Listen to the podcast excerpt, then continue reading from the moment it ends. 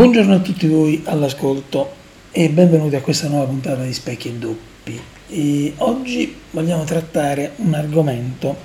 che è ormai sul tappeto da tantissimo tempo perché se ne parla, se ne riparla e se ne continua a parlare e perché fondamentalmente è un argomento molto importante soprattutto per quello che è l'ambito dell'economia del nostro paese, ma anche per quella eh, per quel che riguarda invece quella che una volta si chiamava giustizia sociale, quella che eh, una volta era l'idea di eh, uguaglianza o perlomeno di uguaglianza di punti di partenza, cioè mettere in condizione un po' tutti di partire dalla stessa, eh, dallo stesso punto. Insomma, stiamo parlando di quella cosa che sembra quasi una bestemmia ormai pronunciarla, il salario minimo. Il salario minimo, cominciamo col dire, ma questo ormai è una cosa che più o meno sanno anche le pietre, è un qualcosa che non è eh, proprio solamente dell'Italia, anzi non è dell'Italia ma è di altri paesi. Perché? Perché in Europa il salario minimo esiste già da anni, varia da paese a paese. Si pensi che c'è un paese come il Lussemburgo dove il salario minimo è fissato a 22,52 euro lordi l'ora. L'Irlanda, dove siamo intorno ai 14 euro, la Francia sui 10 euro e i paesi che hanno invece un salario minimo più basso sono la Bulgaria e la Romania, dove diciamo su una base mensile eh, il salario minimo si aggira intorno ai 300 euro, tra i 300 e i 400 euro. Quindi diciamo che quando si parla di salario minimo bisognerebbe un attimo inquadrare la situazione correttamente e eh, dire che chi storce il naso e la vede come qualcosa di abominevole, in realtà è un attimo fuori da quello che è il discorso dell'Europa, perché in Europa questa è una cosa già abbastanza accettata in tantissime eh, realtà. E, però in Italia perché c'è una avversione? Sappiamo benissimo che oggi il salario minimo è diventato uno dei cavalli di battaglia dell'opposizione, soprattutto della sinistra, mm, sia quella più oltranzista, radicale, chiamiamola così, sia quella incarnata dal Partito Democratico, ma anche il Movimento 5 Stelle stesso, che eh, stanno spingendo abbastanza forte, ma evidentemente non tanto, per riuscire ad arrivare ad una legge che preveda in Italia un salario minimo che si aggiri intorno ai 9 euro l'ora. Quindi fondamentalmente rispetto a quello che abbiamo detto prima, qualcosa in meno della Francia, che fra, quelli, fra i paesi più sviluppati, diciamo, europei, quello che è sulla soglia più bassa adesso. Noi ci andremo a mettere sotto eh, la Francia stessa. Ma le problematiche per far accettare questo tipo di istanza sono molto forti perché c'è il blocco chiaramente della grande industria che um, non accetta di buon grado questo discorso e soprattutto perché poi l'Italia ha una eh, strutturazione del mondo del lavoro un po' particolare. Diciamo che in Italia l'80%, qualcosa in più, anche forse sotto il 90%, le ultime stime dicono l'87-88%, eh, dei lavoratori è coperto da un contratto di lavoro nazionale. Che significa? Significa che la contrattazione sul costo del lavoro non è una contrattazione che viene fatta singolarmente o anche per categoria, ma è fatta in maniera aggregata a livello nazionale con un contratto nazionale che poi è una cornice di contratto fondamentalmente, e, eh, che è stabilito per ogni diversa categoria e a quel contratto poi si debbono, si debbono dire, rifare tutte le altre contrattualizzazioni che, si rifa, che, si, che, che vanno in, quella, eh,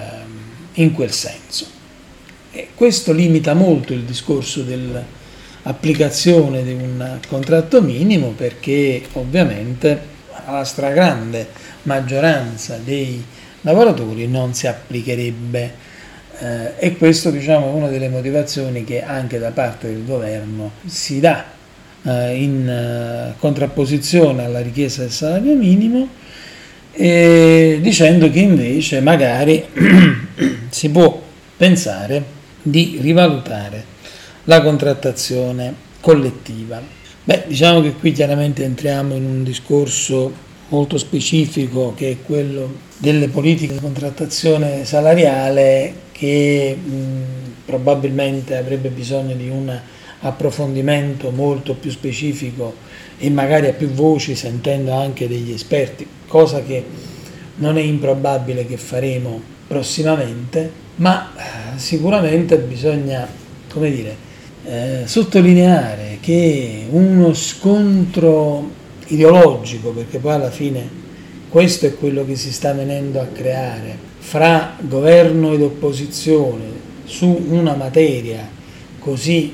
importante sicuramente non fa onore né agli uno né agli altri. Perché? Perché l'introduzione di un salario minimo fissato per legge in Italia dovrebbe essere vista anche come un'opportunità per migliorare le condizioni di vita dei lavoratori, anche perché eh, bisognerebbe guardare sempre di più a quello che è il lavoro precario, a quello che è il lavoro con basse qualifiche, eh, che è quello meno regolamentato. No? Eh, c'è stato tutto il, ehm, la querella della contrattazione sul lavoro di lavoratori abbastanza atipici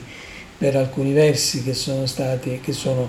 eh, quelli che ci consegnano uh, cibo a domicilio, tanto per, uh, per dirne uno, no? E lì veramente si era creato il Far West e lì veramente, voglio dire, si è, ehm, ci si è trovati di fronte, a, di fronte a situazioni di vero e proprio schiavismo e ancora oggi i rider sono sottoposti a delle eh, a dei ritmi di lavoro massacranti, a delle condizioni di lavoro a dir poco da terzo, quarto mondo e quindi è chiaro che lì bisogna andare un attimo a metterci le mani. Dall'altra parte chiaramente chi si oppone dice sì però se andiamo a mettere le mani su queste cose poi finiamo che questo tipo di opportunità lavorative non eh, rimangono in piedi perché chi fa impresa in questa maniera poi decide di non farlo più. Ecco, questo è un ricatto al quale la classe politica non dovrebbe piegarsi e in maniera trasversale invece dovrebbe cercare di assicurare condizioni sempre più dignitose a livello salariale, ma non solo, anche a livello di tutela di salute sul posto di lavoro ed altre tutele varie. E questo non viene fatto. E qui passiamo dal um, fatto che ci sono una quantità di lavoratori che sono, diciamo, ipertutelati, almeno sulla carta, e sono quelli che bene o male rientrano all'interno dei contratti nazionali di lavoro. Poi ci sono gli altri che invece mh, sono precarizzati in tutto e per tutto e mm, sembra che non abbiano diritti o hanno solamente diritti residui. Poi per carità ci sono lavoratori autonomi, partite IVA, tutto un altro mondo del lavoro brutto, sporco e cattivo, come si diceva una volta, che mh, mm, avrebbe bisogno di avere una regolamentazione anche quello, perché poi, per esempio, quando si parla di lavoro autonomo, eh, dentro c'è un mondo quando si parla di partite IVA, eh, anche lì si apre un altro mondo perché non è che si può pensare al libero professionista, come dire, equiparando eh, l'idraulico al, eh, al collaboratore di una testata giornalistica che scrive articoli una tantum, cioè non è la stessa cosa, non possono essere messi sullo stesso piano. Ehm, la qualificazione e anche e soprattutto l'opportunità lavorativa è molto diversa. Per cui queste situazioni eterogenee, non è che perché sono eterogenee poi il governo deve dire, distrarsi e non prenderli in considerazione, ma considerare che si può fare una contrattazione localizzata o ancora di più personalizzata volta per volta. Insomma, il governo dovrebbe capire, governo, questo governo, ma qualsiasi governo, perché anche quelli precedenti non sono esenti da colpe e da pecche in questo senso, dovrebbe capire che la materia del lavoro è una materia che va presa in mano, va normalizzata. Noi negli anni scorsi abbiamo pensato solo a come distruggere la legge 300, come distruggere lo statuto dei lavoratori, perché alla fine l'abbiamo distrutto, l'abbiamo massacrato, spezzettato,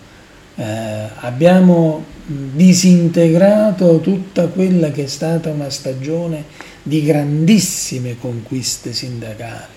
di grandissime conquiste per i lavoratori. E piano piano le abbiamo erose, piano piano le abbiamo spezzettate e poi siamo arrivati fino dire, alla deflagrazione dell'abolizione dell'articolo 18, che magari non era niente di che preso in sé per sé, ma il simbolismo che ha avuto all'abolizione di quella parte dello Statuto dei lavoratori è stato deflagrante, è stato eh, assurdo perché eh, si è messo davanti ai lavoratori proprio come dire questa figura del noi facciamo ciò che ci pare a prescindere da ciò che è stato codificato. Ecco, bisognerebbe uscire da questa stagione. Bisognerebbe uscire da questa stagione in cui si è pensato, si pensa e si continua a pensare che si può scaricare tutto sui lavoratori e che tutto il costo mh, che le imprese debbono cercare di, ridurre, di ridurre è il costo del lavoro, dove? Per carità è vero che in alcuni casi il costo del lavoro va ridotto, ma in effetti va rimodulato, va rimesso a posto, magari cercando di comprendere come il contesto sociale è anche cambiato, ma bisogna affrontare la precarizzazione, perché noi il lavoro lo abbiamo precarizzato sempre di più in questi anni. Noi abbiamo mandato al massacro tanti lavoratori e tante aziende. Poi ovviamente in questo caso sarebbe molto scorretto mettere insieme tante situazioni diverse e tante realtà diverse, ma di fatto noi abbiamo una situazione in cui il sindacato è estremamente indebolito in cui le parti politiche non sanno più che pesci prendere, anche perché cambiano opinione dalla sera alla mattina, c'è una forza datoriale che diventa, dire, sempre più autoprotettiva, insomma è una situazione che richiederebbe quantomeno che si creasse un tavolo intorno al quale si sedessero un po' gli esperti e tirassero fuori una proposta almeno di riforma complessiva di quello che è il mercato del lavoro, il mondo del lavoro, cercando di far capire che sicuramente non possono essere tollerate situazioni iperprotettive, sia per i lavoratori sia per i datori di lavoro, ma ci vuole, come dire, più apertura, più libertà. E dall'altro però bisogna anche che ci sia un potere politico che tuteli quelli che sono i diritti fondamentali dei lavoratori. Fra questi, primo fra tutti, il diritto ad avere un salario dignitoso, un salario che permetta una vita dignitosa. Alla prossima.